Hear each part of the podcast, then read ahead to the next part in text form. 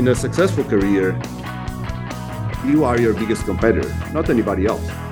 You are really competing against yourself most of the time. And, and I can sincerely tell you that um, in my career, I never had the feeling I was competing against someone else. Now, a lot of times I felt I was competing against myself and that I had to be better. You know, if there was an opportunity and I didn't get it, you know, I've, I've applauded the person who got it. And I thank this person for making me better, for showing me that I have to keep performing, that I have to keep developing. So it's really, it's really a race against yourself. This episode is brought to you by the good people over at American Public University System, also known as APUS.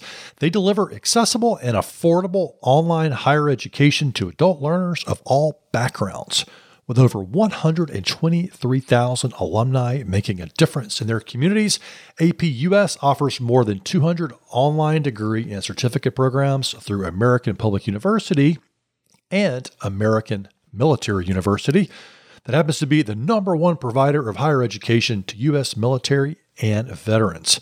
APUS is fully committed to those who trust them with their education. And for more information, head on over to www apus.edu. That's www.apus.edu.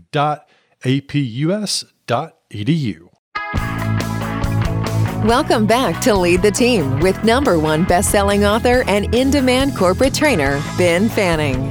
On this podcast, the world's most innovative senior leaders share their top success strategies to motivate your direct reports, cultivate your top leaders, and accelerate your career. Let's get started. Here's Ben. Welcome back, Lead the Team Nation. I've got a fun one in store for you today with Nuno Fernandes, who is the fifth president at American Public University System, which delivers high quality, affordable, and workforce relevant higher education to adult learners of all backgrounds through two different institutions, including American Public University and American Military University. And in case you're not familiar with them, they rank in the top 10% for return on educational investment compared to 4,500 colleges and universities nationwide, according to the, uni- the Georgetown University Center on Education's workforce report. Now, back to Nuno, he has a range of leadership and business experience in higher ed and beyond, including as president and CEO of Latin America's largest online program manager and one of the top three globally number of managed students called Ilumno. He's motivated by delivering high quality programs and services that will positively impact the lives of students and their communities. Nuno, welcome to the show, sir. Thank you very much, man. It's a pleasure being here today, and thank you so much for the invitation. Oh, man, it's going to be a good one today. So let's dive into this. How many countries exactly have you lived in, and how's that impacted and informed your leadership experience? Yeah, I've been uh, fortunate. I have worked and lived in nine different countries. Um, I was born in Portugal, so in Europe, I have worked and lived in Portugal, Spain, uh, England, and Germany. I then spent a lot of time in Latin America. I have worked and lived in Brazil, Mexico, Colombia, and Panama. And then uh, I've been in the US now for 14 years. Wow. Uh, you know, it's funny because since uh, a very early age, I was always very intrigued about traveling. About I had this desire to know the world, to learn about other cultures, and maybe not consciously, uh, but somehow my career path has always been international. In fact, this is my first job where I'm fully focused on a single country, which I find very interesting. Mm-hmm. So, you know, spending time abroad is something that mm-hmm. I recommend to everyone. Um, something I will encourage my son to do when the time is right.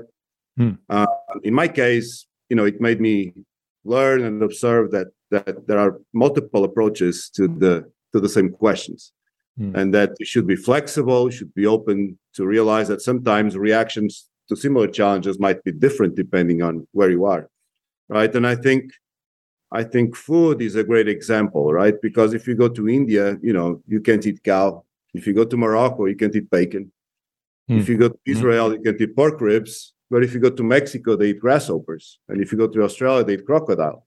So, you know, who's to say who's right and who's wrong? And, you know, mm. I believe all of them are right because as it happens in many cases, the truth is in the eye of the beholder. So, mm. so similar to the type of food um, and the things that we eat, uh, we are somehow predetermined by the culture we live in, to have certain opinions, certain behaviors. And when we travel, we kind of start opening our minds to other realities and ways of thinking. So personally, I believe my international experience has helped me in many ways. I always try to put myself in someone else's shoes. I always try to understand their true motivations. And uh, it also helped me to understand that, you know, sometimes when you're dealing with complex problems, it's okay to find common ground and to reach solutions where everyone wins. Yeah, what a what a cool perspective, and I'm glad you brought it all home. It's one thing to say, "Hey, leading from, from different perspectives is important," and seeing in all these countries uh, really drove it home. But nothing drives it home like thinking about food. And yeah. you're absolutely right. I mean, some things in some countries are completely forbidden, and they're considered a delicacy in uh, other parts of the world. And I think yeah, a lot of Americans, you know, when you go to Mexico and you see the uh, grasshoppers and crickets, you know, on the menu there, it's a little bit of a shock for a lot of people. But then you quickly realize pretty delicious. At least, yeah, you know what? I've lived in Mexico City for four years. I I love Mexico. Um, mm-hmm. It's a very special place. Um, I had a lot of personal success during my four years there, so mm-hmm. I have memories but it was the country where I felt most challenged uh, when it comes mm. to food, right? Because they do have certain food habits that are very Mexican and that you don't really see anywhere else, right? And and that's that's a great example where I've learned, you know, it's okay. They they were born, you know, when they were born, they were doing this, they were eating this food. Yeah, just very spicy in a lot of ways yeah some the same way that i was eating meat and and then if i would go to india everyone would think that that that's crazy right so, yeah, so it's always it's always interesting to learn about different cultures and and how they impact um behaviors so you you have the interesting perspective of having lived so many places but you're probably leading a lot of teams out there with people that have not traveled as much and have not experienced other cultures uh, when you're coming in and you're trying to impart some of this leading from a different perspective, or and it almost sounds uh, like you know, like teaching empathy in some ways through this. What's your first step, or what's some, or maybe what's a first step that you would advise a leader who would like to impart this to uh, to their employees to do? You know, I think the first step is to assess talent and to understand the motivations mm. of each one of the leaders, where they are at the moment, where they would like to be, and and understand how you can uh, maximize the the the your your colleagues uh, so that they feel great about what we want to do. Um, mm-hmm. I think mm-hmm. I think that everyone is great at something you know and i don't say this in a romantic way i don't think everyone is capable of sending a, you know a rocket to space or being a world class surgeon I'm, I'm saying i believe everyone has a talent um, and most of the times people don't find it just because they were not given the opportunity or just because they are comfortable with the status quo so i think the, greatest hmm. leadership uh, um, the greatest benefit in leadership um, is to to be able to help people find their, their talents and to develop it and and cool. to make people better and by doing that your team is going to be better and consequently your business is going to be better so so um, you know i'd love for every employee to feel that they are part of of an organization that allows them to be better to learn to develop themselves to create that sense of overperforming where each person is proud about what they do and how they do it. So so I think that that that kind of um, kind of challenging yourself all the time is extremely important as part of of the culture so that we are all collectively trying to be better. Yeah, I like that. And you, you kind of went the extra step of saying, hey, leaders need need and part of responsibility as a leader is to help others see the possibility and the strengths and and the people on your team. They may not have the same degree of self-awareness as you do as a leader and they may not understand what their strengths are. So identifying that, helping them foster that and bring that to the table sounds like a winning combination. Now, what was your first job and how does it influence your leadership today? Yeah, my first job uh, was at Bosch Bosch is one of the biggest uh, German companies, and in Europe in general, they have roughly 79 billion dollars of revenue, 400,000 employees around the world, and um, it's a giant company. So I had just graduated when I got my first job. I received my bachelor's in economics, and I had an interest in business modeling. But back then, it was not as hot as it is today. So I ended up um, in a in a accelerate career path program at Bosch hmm. called mm. Potentials. Mm. Uh, with a job in marketing and product management. Um, and you know, it was interesting because back then I knew nothing about marketing, and I think I knew even less about product management. But but I interviewed with the the senior vice president of the area, and and and he clearly saw something in me that I was not seeing. Right. Mm. And now, you know, looking back at at what happened, I, I understand how important your first job is and how much it can determine the rest of your career. I think the first job is is is extremely important on so many levels, not only where you where you work, but also to whom do you report to. Mm. And I think your supervisor, your first supervisor, can make all the difference for the rest of your career. And not necessarily that you have to report to the CEO or to an SVP, but really how important it is to report to someone that will make you better, that can give you guidance, that can that can can can help you find things that you're not seeing before. So um, they might give you new opportunities. They might expose you to other roles. They might give you nice projects. So this is really the first boss kind of shapes the rest of your career, right? And and for me, you know, for those younger ones that are starting their careers and listening to this podcast, I I mm-hmm. recommend mm-hmm. being very selective about your first job and investigate as much as you can about the person you're going to report to before accepting the offer. You know, your first job will most likely influence the rest of your career. So mm. most people, when they finish college, they will say, you know, whatever it is, I'm taking it. That's what I did. and and but retrospectively looking, I was extremely lucky uh, because that's a very powerful moment. Um, so the next thing I learned, I guess, was um, what I just told you, know, that everyone is great at something and you need to find out what that is. Mm-hmm. And if you're mm. lucky, your superiors and your jobs will help you find out what that is pretty early in your career. Um, I think that once you find that gift, once you find that thing that that you're really good at doing, and again, I believe everyone has that, just stay there. You know, stay there, develop it as much as you can. And if you do these, your chances of being successful, I think, mm dramatically. Yeah, a couple things. I love that. It's a call to action. First of all, I love the idea about. I haven't thought about it this way, but how your first supervisor can be the most important in your entire career, and sometimes you're learning what not to do. Uh, but I can tell you from my experience, uh, starting out as an industrial engineer, and it was a very challenging work environment. My boss challenged me an awful lot. And the whole time I was pretty miserable about it, complaining an awful lot at happy hour. But looking back, that was some of the deepest, those are some of the deepest lessons I learned in my career. And I still yeah. refer back to them today. And I'll tell you mm-hmm. something, Ben. I think learning what not to do is extremely valuable.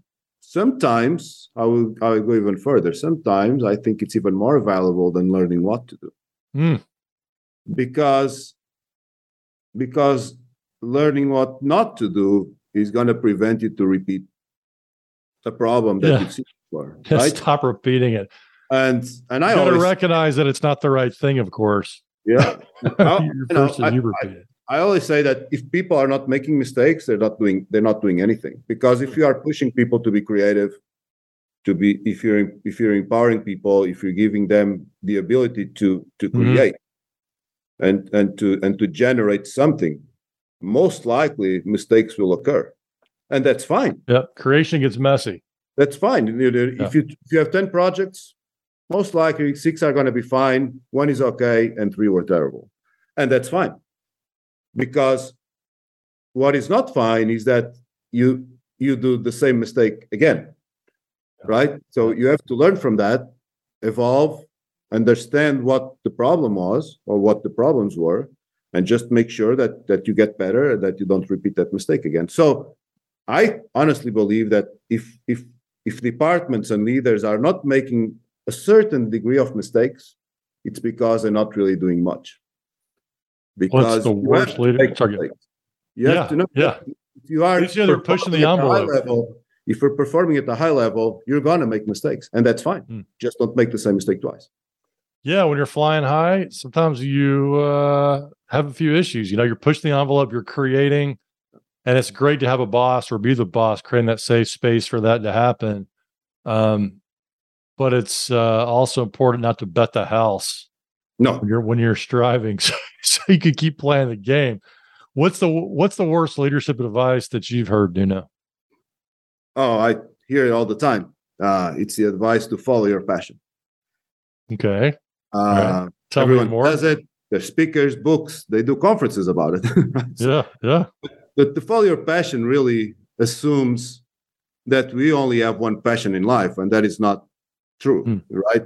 Your passions change. You know, it might be video games, cars, watches, sports, art, books, traveling, whatever it might be. But there are different passions at different moments in time, most likely. Also, the follow your passion advice kind of also gives the impression that there are this like this dream job just waiting for you around the corner. That's just not true.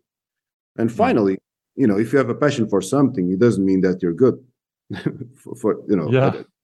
So so I think the follow your passion advice can create more frustration than what is needed. I believe that what's important is to find out what you're really good at doing and develop it to your maximum capacity.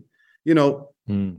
the most successful people I've met, if we measure success by positions of power and or economic compensation, right?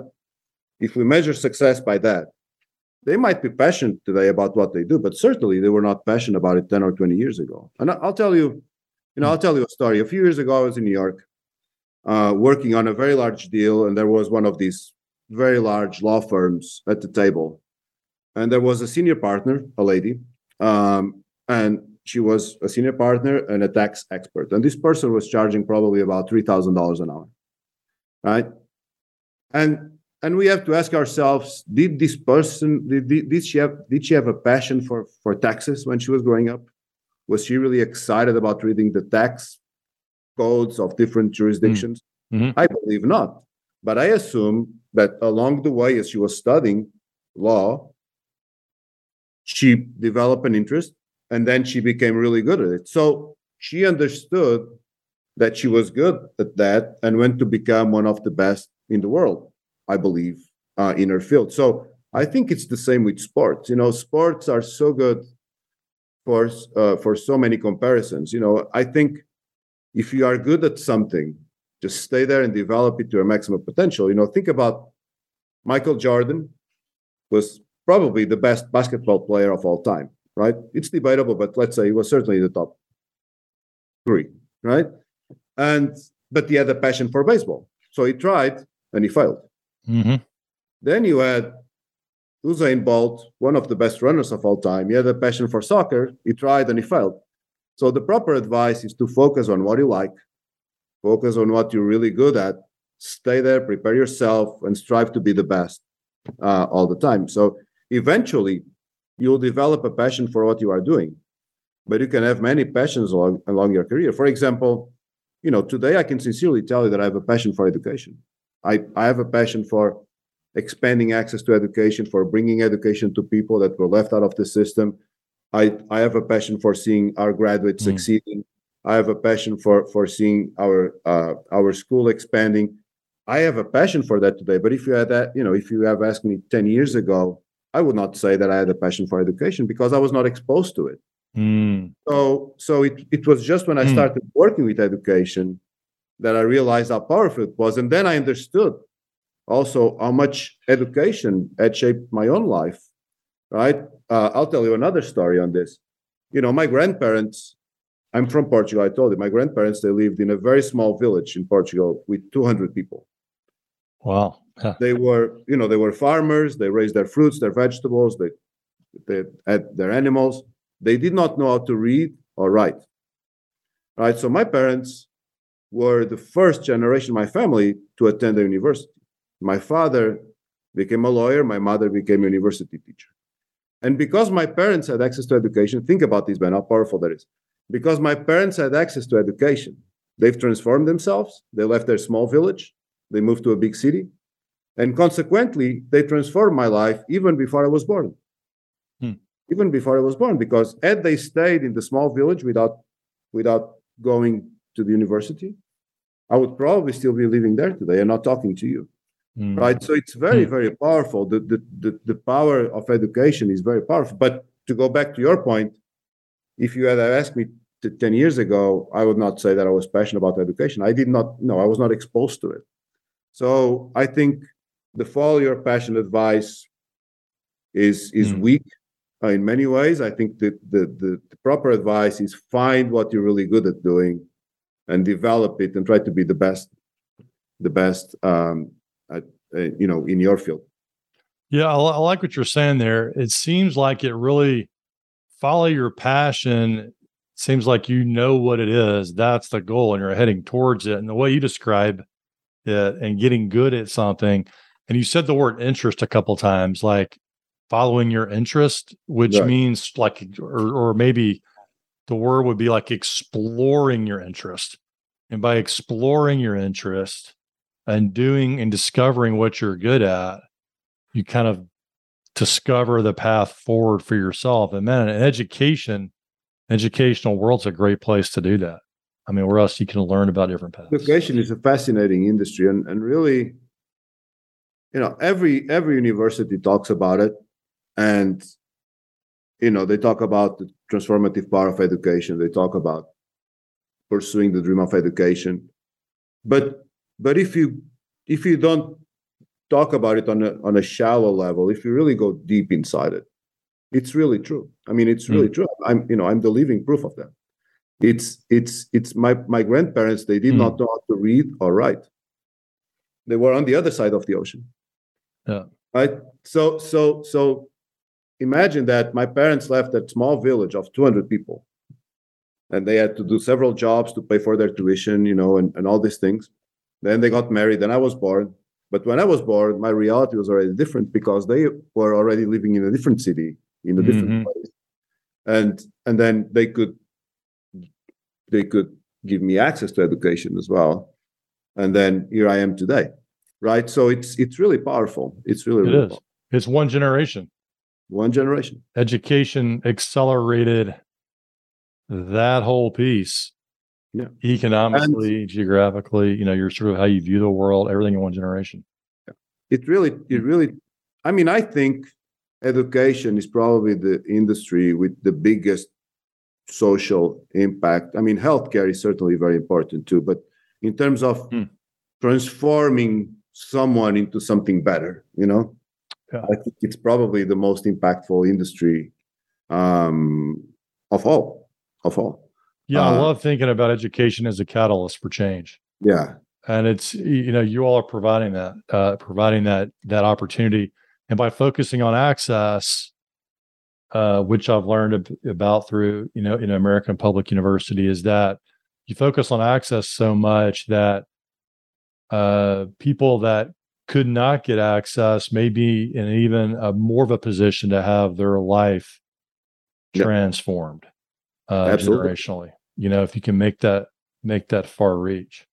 So to the mean, point, what, you know, to the point that that we you know we have we have really two we have two brands within APUS. So we have the brand American Military University, mm-hmm. uh, which is the leading brand in the United States for military and veterans, and we're very proud of that. Every, mm-hmm. One out of every five military students in the United States is studying with us.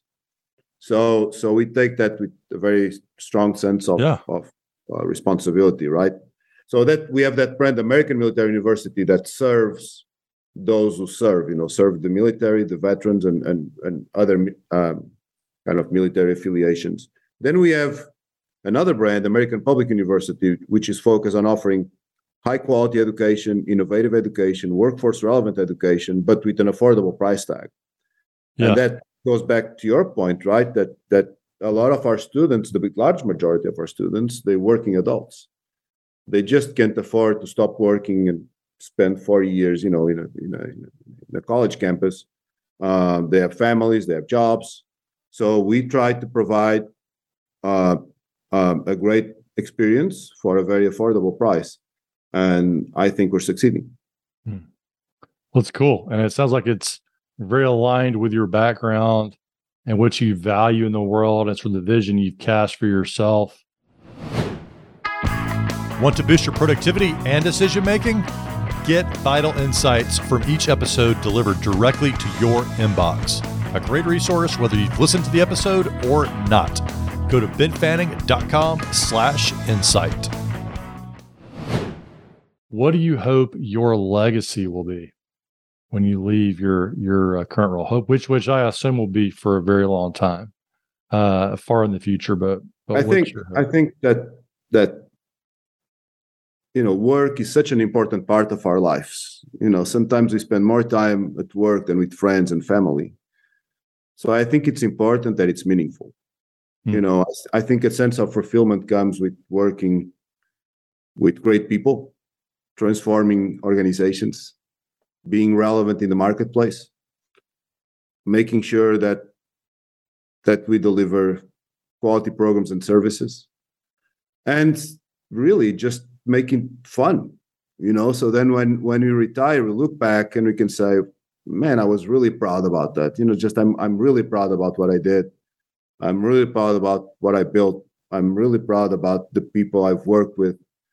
And and I think that the job of leadership is really to encourage that that that that that kind of of common vision where everyone is aligned and and everyone is trying to contribute to to building and achieving that vision. So so for me it must be fun you know you must be having fun and you must be doing something that it's extremely relevant you know i think we can never be satisfied with the status quo i think we need to be driven by making a strong impact and to be a very relevant player in our industry you know if we're going to play let's play to win right mm-hmm. uh, so yeah winning's fun so, so i think you know that that would be my answer towards that question another mm. approach mm that i would also say is that looking back and and and see that the people that have worked with me that they were able to develop themselves to transform themselves as well and mm. to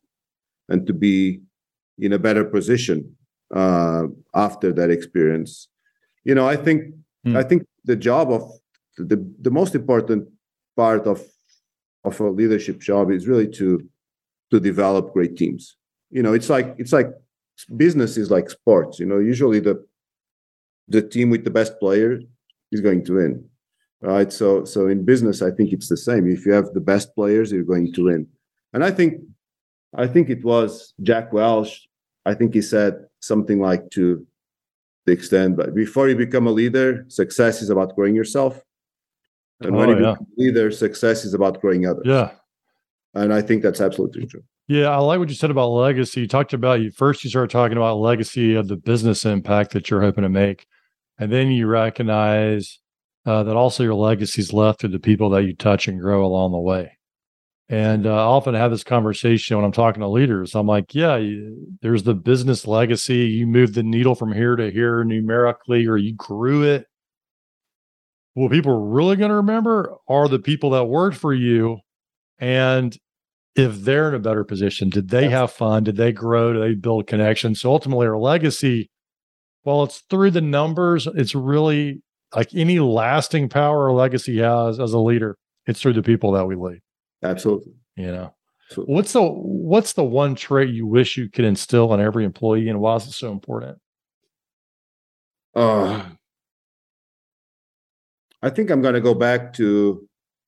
I think I'm going to go back to to what I mentioned before to say everyone needs to understand what they're great at. Mm. You know, and like the self awareness piece of it. Yeah, and I would love for every employee to feel that they they are part of an organization that is really promoting not only finding what it is but developing. Yeah. Like so, so I think, you know, Ben, I think sometimes in our society, uh, this sense of of being ambitious is wrongly perceived. But really, mm. in a successful career, you are your biggest competitor, not anybody else. You are really competing against yourself most of the time. And mm. and I can sincerely tell you that um, in my career, I never had the feeling I was competing against someone else. Now, a lot of times I mm. felt I was competing against myself and that I had to be better. You know, if there was an opportunity and I didn't get it, you know, I've I've applauded the person who got it. And I thank this person for making me better, for showing me that I had to keep performing, that I had to keep developing. So it's really, it's really a race against yourself.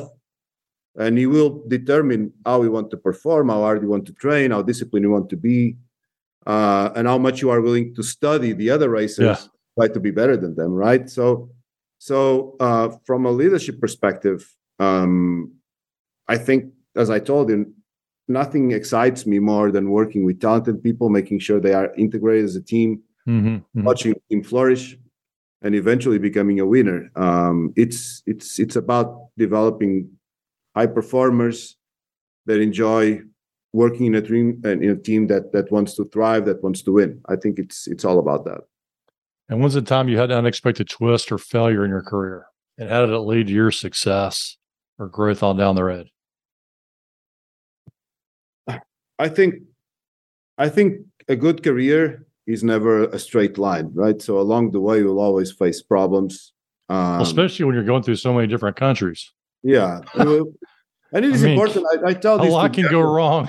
You're going yeah, well, no, you do it, but but even if you don't, I think I tell these to um, younger people um, that I've had the opportunity to, to coach and mentor. I say it's important that you understand that you will not always do well you know you're going to hit bumps sometimes mm-hmm. you don't like the people you are working with. Sometimes the market conditions are not good. Sometimes in an international environment there there are devaluations and then your business is heavily affected.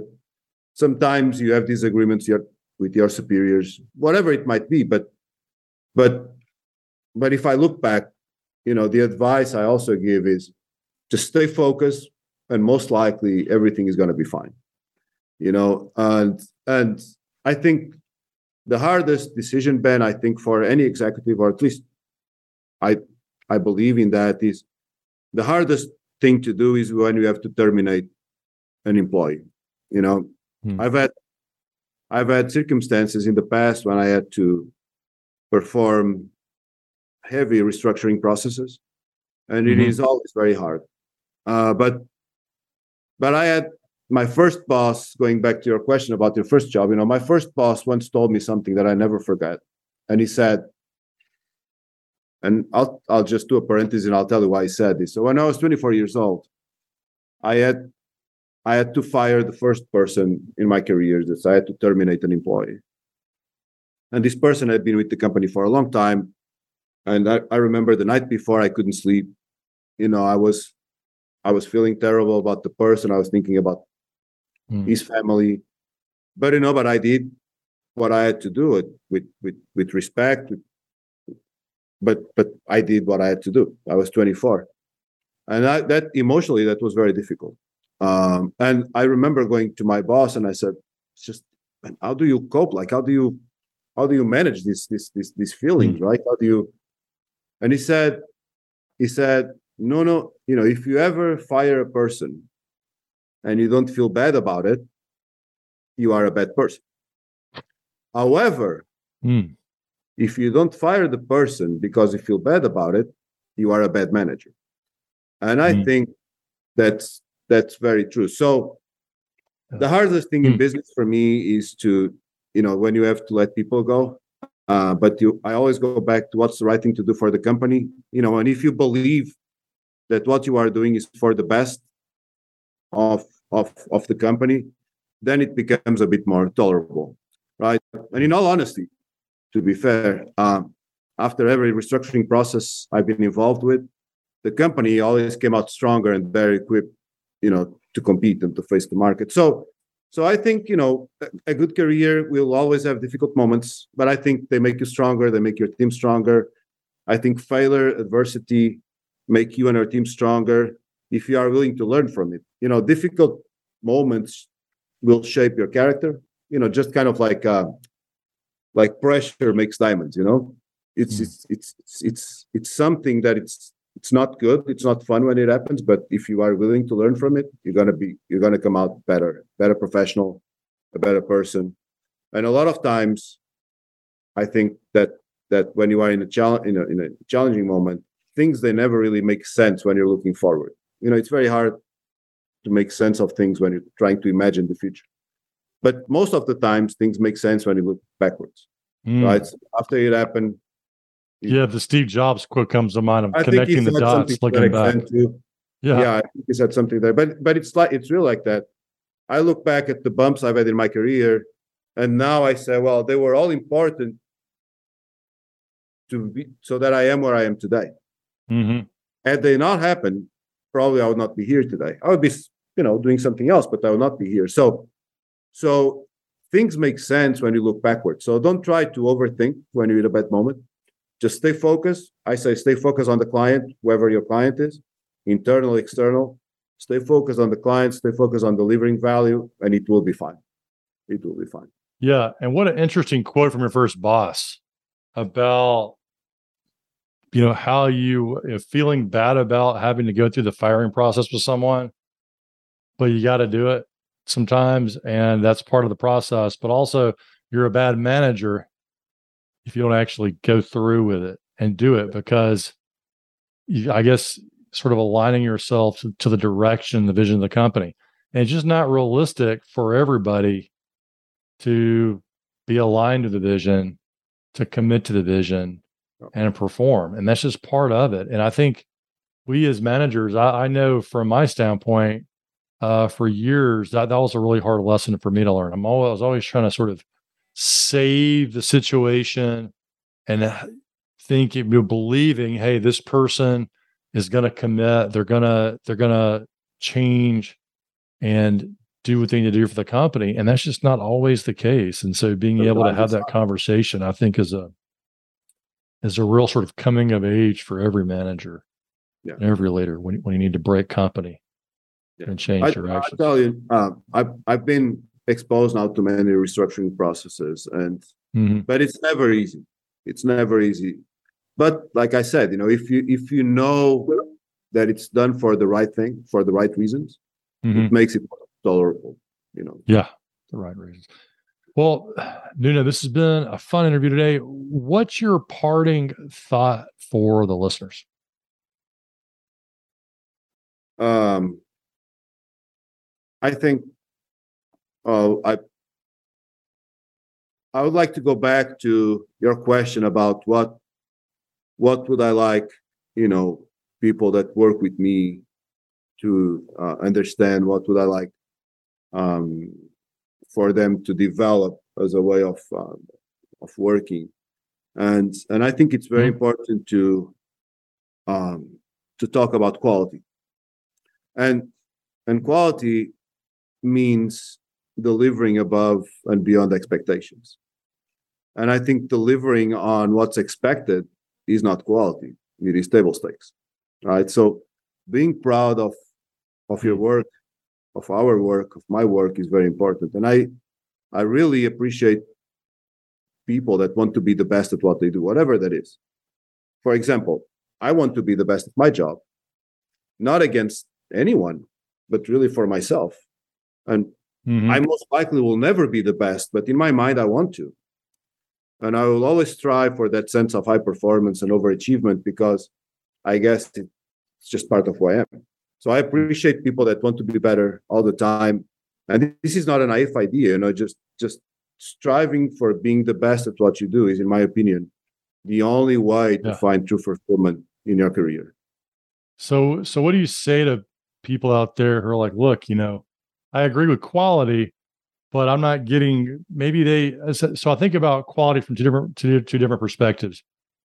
One is uh, what we think we should do, and one is what the customer yeah. wants or your boss. And I think it kind of goes both ways. Whereas if you're not sure about what your boss, your customer's expectations are, a lot of times people go one of two directions. One is they just fail miserably because they just miss the target, or they end up burned out because they go so far beyond. They're working themselves to pieces, they're not giving themselves a break on vacation because it's all about yeah exceeding eh, you know exceeding the uh the quality standards. yeah Well, when you ask them, like, "Well, what are they?" quality you know the quality if we talk about quality as as in delivering above expectations right that starts with everyone you know that starts with me that's you know it starts with with communicating to Mhm. the to the people what their what the expectations are and just having people being proud about what they do and how they do it Nice. You know, thanks for coming on the show today. If you're an executive at a crossroads in your career and thinking about quitting, do this before you do anything else. Head over to benfanning.com slash quit to receive a free signed copy of my number one best-selling book, The Quit Alternative, the blueprint for creating the job you love without quitting. You'll learn the critical questions you must answer before you make such an impactful decision. Go to benfanning.com slash quit to get this valuable resource for just the cost of shipping. Ben Fanning is a number one best-selling author, Inc. magazine columnist, and CEO of the Fanning Group, an international consultancy and corporate training company. To learn how they can help your organization, go to benfanning.com.